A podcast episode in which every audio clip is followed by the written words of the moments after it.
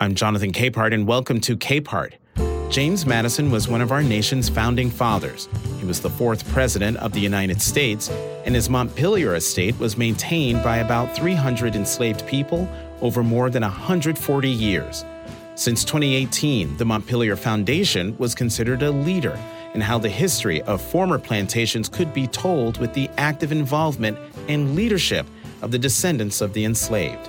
But that all fell apart in March when the foundation stripped the Montpelier Descendants Committee of its ability to propose future members to the board. What happened? And is it possible for all voices to be heard in the telling of the complete history of our nation?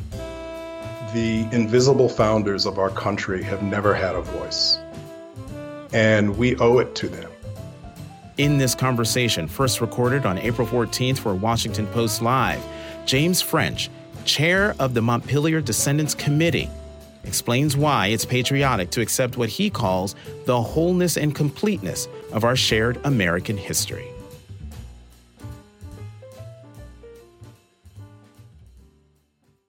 Mr. French, welcome to Capehart on Washington Post Live. Thank you very much. Um, it's a pleasure to be here. So, before we get into the controversy, tell us who who are the members of the Montpelier Descendants Committee and your specific connection? Thank you. Um, well, the Montpelier uh, Descendants Committee represent the elected organization, the democratically formed organization um, created by a, an over 300 member community of people who trace their uh, descendants to um, Montpelier and uh, adjoining uh, plant, former plantations. And so, um, what they are is they're members of a unit that we use, we call it a community, um, as opposed to uh, using the property boundaries of any specific plantation. And that's really important because um, families were not uh, defined by property boundaries. Families uh, overlapped uh, from one plantation to the next, both white and black. So we look at the community that lived within a certain ecosystem. And this is the community of Montpelier. Mm-hmm. And and your specific and your specific connection to Montpelier. Right. So uh, right now, I'm sitting in the house that my great great great grandfather built. Uh, he was an enslaved uh, gentleman, and he was the son of the neighbor of James uh, Madison. Uh, his name was James Newman. My my three times great grandfather was J. Albert Newman, and then he changed his name to J. J. Albert Brown. His wife was also an enslaved woman in the in the next plantation over, uh, the Barbour plantation. Barbour James Barbour was 18th governor of Virginia, and he uh, both Newman and Barbour had children with slaves. Newman had a uh, an enslaved a, a child with an enslaved woman named Rachel. Barbour had a child with an enslaved woman named Priscilla, and that is my my mother's family. And though, as I said before, all of these families, these were the major families, the, the Madison family, the Newman family, and the Barbour family, all of these families, white and black, intermarried. And uh, for example, James Barbour, the governor, was the pallbearer at James Madison's funeral. He was the next generation. But if you look in the family cemeteries, uh, my family cemetery, which is right across the street from where I'm sitting, you see all of these names. You see the Barbour names, you see the Newman names, you see all of these names in the Black family cemetery. Um, and so this was truly uh, uh, an intermingling of of blood, although the power relationship, as you know, was was very um, unequal because of slavery. Mm-hmm. So now let's get into the into the understanding the controversy. What what is the the Montpelier Descendant Commi- Descendants Committee's relationship to the Montpelier Foundation, and how did the concept of quote sp- uh, structural parity govern that relationship? And I should point out that you are a member of both the MDC and the Montpelier Foundation. That's correct. I'm the chair, the founding chair of the Montpelier Descendants Committee, and I'm a board member of the foundation, the Montpelier Foundation. Um, well, so it's important to back up to answer your mm-hmm. question. Uh, the staff of Montpelier had been collaborating very, very closely with the descendants community over two decades. So from the the uh, inception of the foundation, which was in the late 90s, up until you know uh, 2018, there had been close collaboration with the staff of of, of Montpelier and and members of the descendants community on certain projects, but it wasn't a formalized relationship. And in 2018, there was a uh, a summit held at Montpelier called the National Summit on Teaching Slavery. And it was sponsored by the National Trust, which owns Montpelier and um, located at the Montpelier Foundation campus. And that was a gathering of over 57 experts, leading experts from around the country and around the world on the study of, uh, you know, hist- historians, archaeologists, anthropologists, people studying uh, material culture, economic history, all various different aspects of Amer- early American history, including the study of slavery. And they came up with something that is uh, known today as the rubric. And the rubric is a document that um, essentially um, evaluates the relationship between descendant communities and this and the and the um, the organ the institutions that manage these sites, these uh, museums. Montpelier is essentially a museum, and so it it it was a groundbreaking document. It was the very first time that that a best a series of best practices were put down on paper by a leading group of national experts. And the MDC gathered in MDC was formed a year after the rubric was written in 2019 on Juneteenth weekend in 2019. And I, along with 300 other uh, known descendants of Montpelier, were invited and we came together and we created this organization to formally rec- uh, represent ourselves vis-a-vis the institution and we you know we we use we adopted the rubric and we formed ourselves along democratic principles elected officers and eventually created a 501c3 so that that's how the relationship formed. And i think your next question was about structural parity. Mm-hmm. structural parity is is the essential concept in the rubric. So structural parity is the idea that the relationships between these institutions, the museums, and the communities whose history they are essentially telling has, in the past, at best, really been based upon kind of a tokenism arrange, arrangement at, at best. And so that means that on you know one-off basis, uh, you might have someone on a, a, senior staff position from a descendants community or someone who's honored uh, on for a specific known history or eventually a single board member, but it wasn't structural. And so the idea in structural parity is that the descendants should have a structural relationship that is at least equal it to that of the uh, the museum itself, meaning that from the board level all the way down to the volunteer level, there should be equal power and decision making authority between the descendants, who are known as the ethical client in this relationship and the institutional client of the museum itself. That's the idea of structural parity. Mm-hmm. And as as as obvious it may sound, as it may sound to us now, it was actually a very groundbreaking idea for the museum world. Right. And so correct me if I'm wrong. Right now there are five descendants of enslaved people on the 16 person board. Three were named by the Montpelier Descendants Committee and two from the foundation. That right? That's that is correct. That is correct.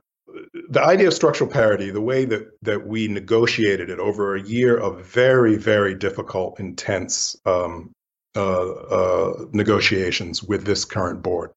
The way that it worked was that the MDC decided that we would keep the main governance structure of the of the foundation intact, and and normally a the the way the board members are brought they are interviewed by the governance committee and then recommended up to the full board for a vote. So what we said is okay let's keep that. Let's not let's not change everything. Let's have one change to that governance committee. So 50% of that governance committee will be then uh, will include um, mdc members. And the mdc will then nominate to that governance committee people that it feels represent uh, the descendants' interests. And that could be anyone. It could be. It doesn't have to be. Uh, you know, descendants themselves. It could be descendants, or it could be anyone in the country, anyone in the world, just like the foundation could do.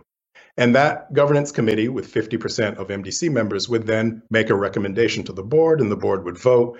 And at least half of the eventual uh, board members would come from that process. In, number, in other words, the MDC would have at, have it named at least half of the uh, board members through structural parity. That was the way it was supposed to work. That's the way that we um, negotiated it last June.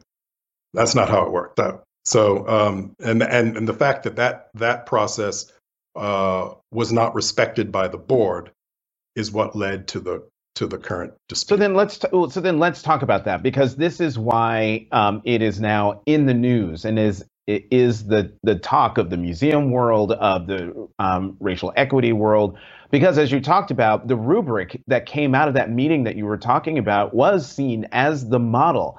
Montpelier was seen as you know, this is how this should be done and yet last month um, the board the foundation board reversed course. Why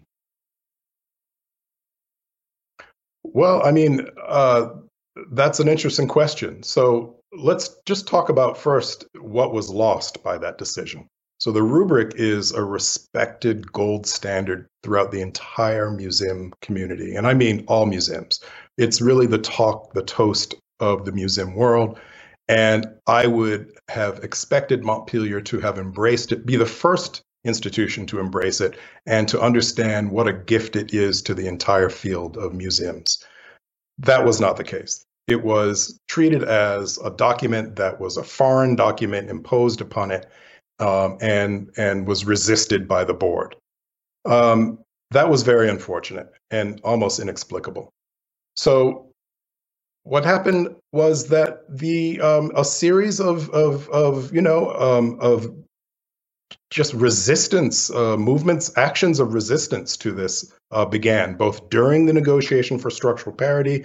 There were comments by board members that were, you know, frankly, just extremely off-putting uh, as we negotiated this.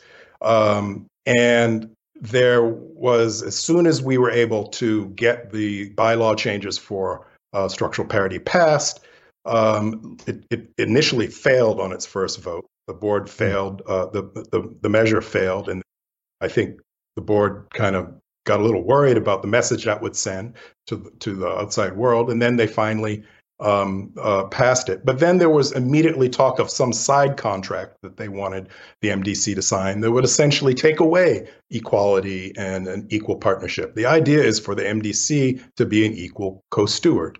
Um, and they wanted the MDC to sign a side contract that would really reduce us to a second second class status in which we would have to ask their permission to issue public statements, even tweets or you know social media, whatever they would have to approve of it, and just a series of second class uh, measures. And it just went downhill from there.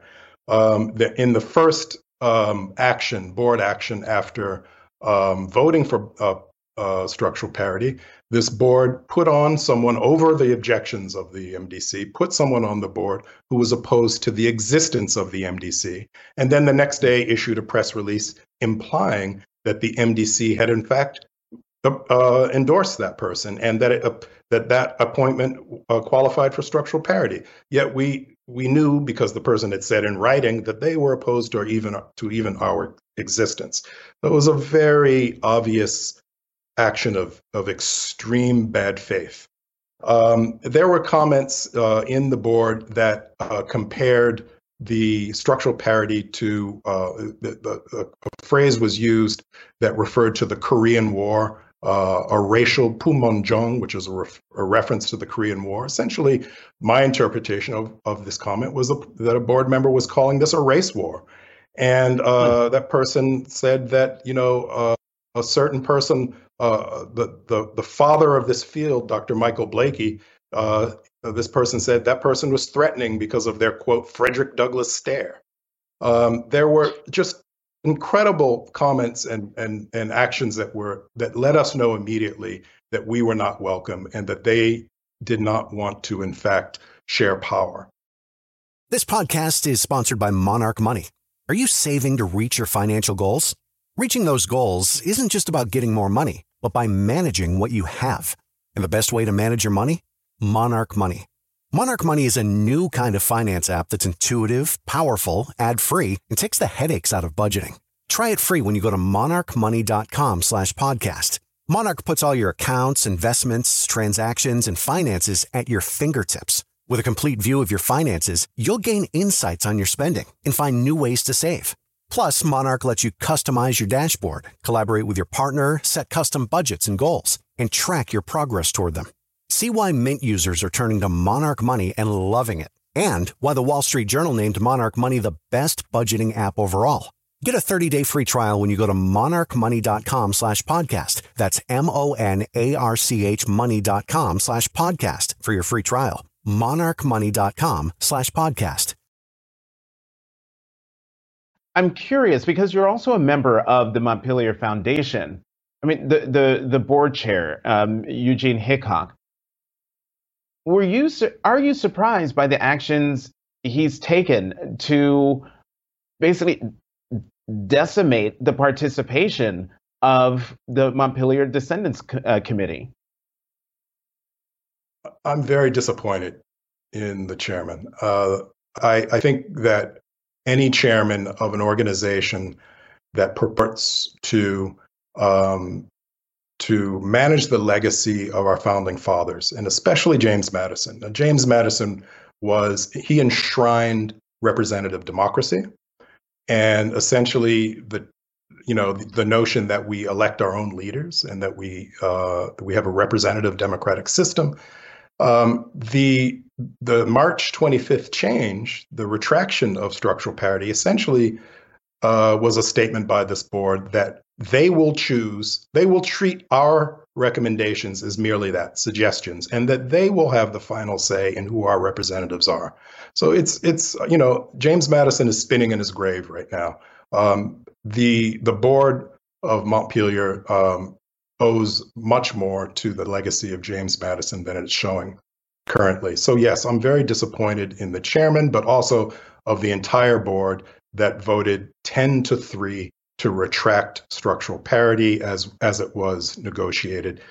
I did want to add that after they uh, put someone on board who had vowed that our organization should not even exist, the mediators who had been appointed by the, the National Trust resigned. They quit because of that act mm. of bad faith. Um, so, um, you know, what we are not willing to do is to be used as props to get good press, to be used as props to obtain funding, uh, to uh, and then and then uh, be expected to kind of go along with business as usual after that. Mm-hmm. We're also very very concerned about uh, talk of retaliation against staff.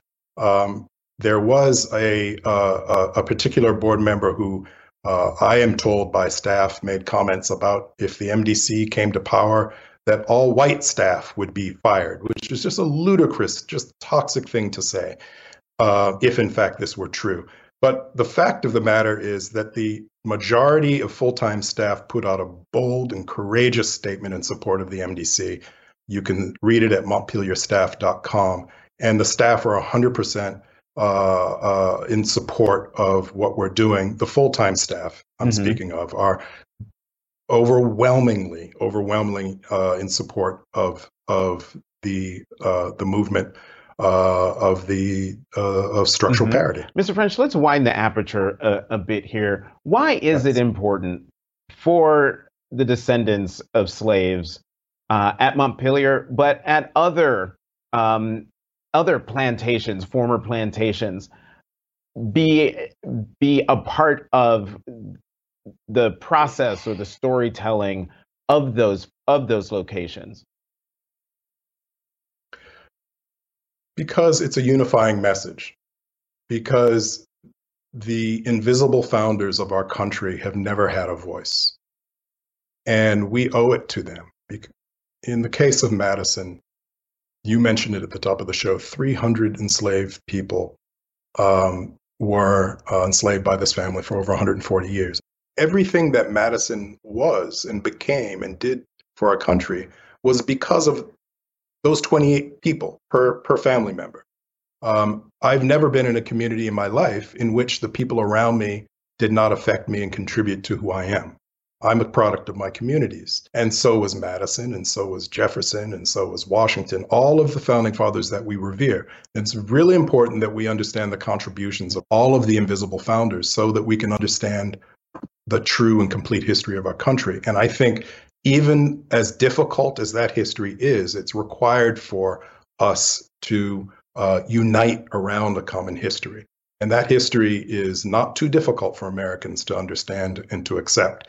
Uh, it's at the end of the day, it's patriotic to be able to accept the wholeness of even complicated history. And, and I think um, uh, that's why the rubric and structural parity, parity uh, was kind of feted amongst the museum uh, community and why it's so important. It truly is groundbreaking. And um, I think that at a at a time in our nation's history where there's so many centrifugal uh, forces pulling us apart, um, a better understanding of history is really, really important, and it has and that that um, telling the the the history of our country more fully is actually um, what's driving this question that I got from uh, audience question from Eric Fromer of California. He asks, "What is the ideal balance at Montpelier for depicting lives of enslaved people, as well as the intellectual achievements of Madison?" So let me um, try to answer that question with an analogy. Um, imagine you're at a table, a board table, um, and it could be in any organization, and half the chairs are full, half the chairs are empty. And a new group comes down and they sit down at that table alongside the, the group that is already there. The group that was already sitting there did not become half as powerful. They became more powerful. So all of the power and the history and the knowledge that was brought in by the other group benefit everyone. So what I think we need to do as we look at history, just as we look at power, we have to understand that narratives as well as power are not finite resources. They are additive. I, I, have to say, I'm a, a huge fan of the intellectual achievements of Madison. I think he was a genius. Um, I read about him all the time. However, talking about how he became who he became does not detract from his genius. And so there's a the, we need to uh, really guard against this zero sum mentality some sometimes that are promoted, which say, well, if we talk about slavery, we're detracting from Madison. Nothing could be further from the truth. Um, Madison himself recognized that Madison essentially talked, uh, and I'm just going to speak in terms. He talked of kind of two two uh, evils, if you will. And one of them was disunion, and the other was that of slavery. And he, you know, and his whole, he, he's very uh, clear about the tyranny of the, of the, majority in the way that he formulated the government uh, with, with carefully constructed checks and balances. And um, he really addressed his powers to solving the problem of disunity. He compromised on the evil of slavery. And, and so that's just part of history. And we need to understand why he compromised on that. What could have been had he not compromised on that? Do you think the American people are incapable today of understanding that our history is nuanced and complex, and two things could be true at the same time? Short answer is no. I think the American people are a lot smarter than than uh, are commonly given uh, they're commonly given credit for for people who seek to um, impose zero sum uh, frames. Uh, I think, especially if you look at um, at at younger people, younger people have a craving for complicated narratives. They have a craving for uh, complete history. Um, there, if you look at the viewership, the visitorship of museums, they are uh, decreasing over time. They are aging, and the way to increase um, the embrace, if you will, of these of these institutions is to tell the truth, the whole, complete, warts and all narrative of how things uh, came about in early America, and that begins with telling the story of slavery and how slavery was fundamental uh, to the economic and the social and the cultural systems that um, that were key to the formation of our country, and how um, how we eventually uh, fought against that is is a huge part of the narrative, but we have to talk about where it began. And and finally, what would um, President Madison say about 21st century America, about the conversation we're having in this country right now, everything being lumped in uh, under the umbrella of quote unquote critical race theory? Good question. Um, obviously, we can't know, but I would think that uh, President Madison knew that he had unfinished work. And he was very much aware of the compromises that he made um, in his mind for the sake of unity. But um, I have a feeling that he would be very supportive of the descendants movement because uh, he had unfinished business um, in in his day, and so um, I what I do know is that the founding fathers were not shrinking violets. They were not afraid of difficult conversations. They were fighters, and they realized that this country is strong. James French, chair of the Montpelier Descendants Committee. Thank you so much for coming to Capehart on Washington Post Live.